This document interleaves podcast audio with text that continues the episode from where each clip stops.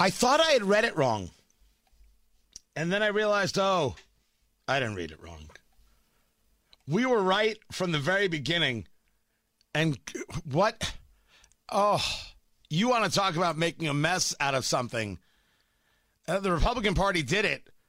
And the left overplayed their hand again. It's just getting silly already. Tony Katz, 93 WIBC. Good morning. Great to be with you. The, what you'll hear in press reports is that the Indiana General Assembly pushed back the special session to July 25th. Yes and no. This was supposed to happen July 6th. That's when it was supposed to start. And they were going to get together to give us back a billion dollars, which uh, I, it's our money. I want it, and I think we should spend it on something. Um, I don't know, frivolous, like uh, like cigars. Well, that's not frivolous. That's actually extremely important in giving of life. Um, uh, a nice meal out. Well, that's not actually frivolous. It could be a great experience in helping the local economy. Hmm. Spend it on whatever you like. It's it's not for me to decide. You want to save it? Go right ahead. It's your money. You're getting it back. Who am I to tell you how to live? The Republican Party says this is how we're going to help with inflation and high gas prices. And giving people back their money is not really a magnanimous kind of move. I think people would still like to see a suspension of the gas tax. Me, I would like to see a cutting of the gas tax, but what can I say? I'm a purist. So this was all going to happen on July 6th. And then the overturning of Roe v. Wade and Holcomb comes out strong, comes out swinging. All of a sudden, Eric Holcomb, the governor, is a social conservative. I'm pro life, and there's an opportunity to make progress in protecting the sanctity of life, and, and we're going to get this done. And I said the minute it came out, I said the words right here. You heard it. We were together. I don't believe that the Republican Party has it together. I don't believe they will get it done in the amount of time a special session has.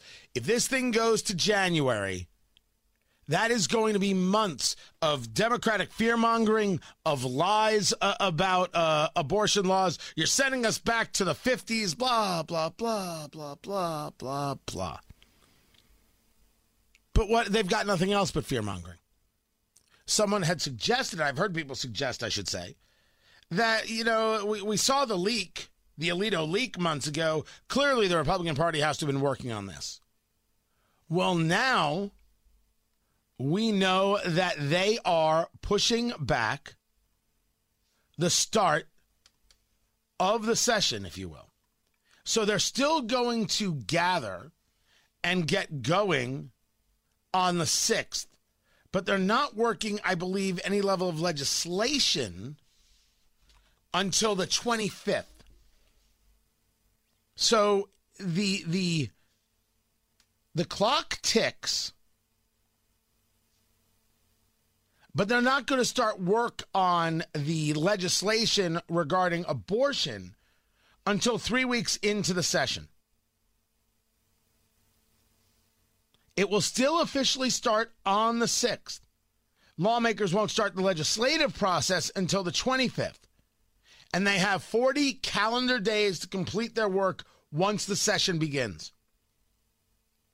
So they're now going to spend these next three weeks crafting the legislation that they haven't been working on for the past two months. Whenever the, the leak came, maybe it's been a month. That, that is your Republican Party. No concept of thinking ahead. And if there are any Republican lawmakers who would like to correct me on this, 317 239 9393. But if you tell me that it's more complicated than I think, I'm going to laugh at you on air. I'm going to laugh from the belly. From the belly, I'm going to laugh. It's going to be, it's going to be not so much a chortle uh, or, or a guffaw as in full on fallout laughter. You haven't been working on this. What's wrong with you? You weren't ready to go? Okay. All you did was prove me right because I said you weren't ready to go. Now you're giving the Democratic Party a chance to beat you about the head. But the Democratic Party, being the Democratic Party, run by fools, run by incompetent people, not because I say so, but because they show it so, they came out with a statement. The statement is attributed to Lauren Ganapini, the executive director of the Indiana Democratic Party. Here's how it reads. I um, it's so embarrassing.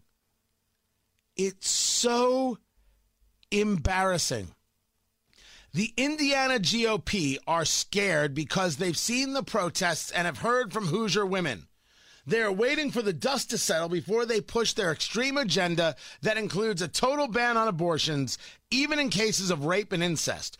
Only 17% of Hoosiers support this extreme policy, and Democrats are ready to hold them accountable for trying to throw Indiana back to the 1950s. They're scared? What do you, what do you, what do you mean they're, they're scared? I'm sorry. I apologize, Republican Party. You see, I thought you were the party of stupid. But here come the Indiana Democrats wanting to take the title for themselves. They're scared because they've seen protests. It's it's silly as can be. Why isn't the Democratic Party saying, we think it should be X? Because they, the reason they're not is because they cannot be seen having any rational conversation. They're, they can't have the conversation about nuance because the radicals of their party demand abortion three years after birth. These, this is the party of infanticide. So once you're talking about infanticide, does it really matter what the time frame is? That's who these people are. That's your party. That's why you can't put a proposition on the table because you'll get destroyed by your party. You're the ones who are afraid. If we had restrictions of first trimester and rape, incest, life of the mother, you, your party would be like, how dare you attack women like this? And you know it. You know it. You cowardly fools. So the Republican Party clearly wasn't ready, and the Democratic Party is doing this. It's it is special being a Hoosier sometimes. I tell you. Ah, uh, if any rational people want to talk, I'm I'm right here. I'm right here, guys.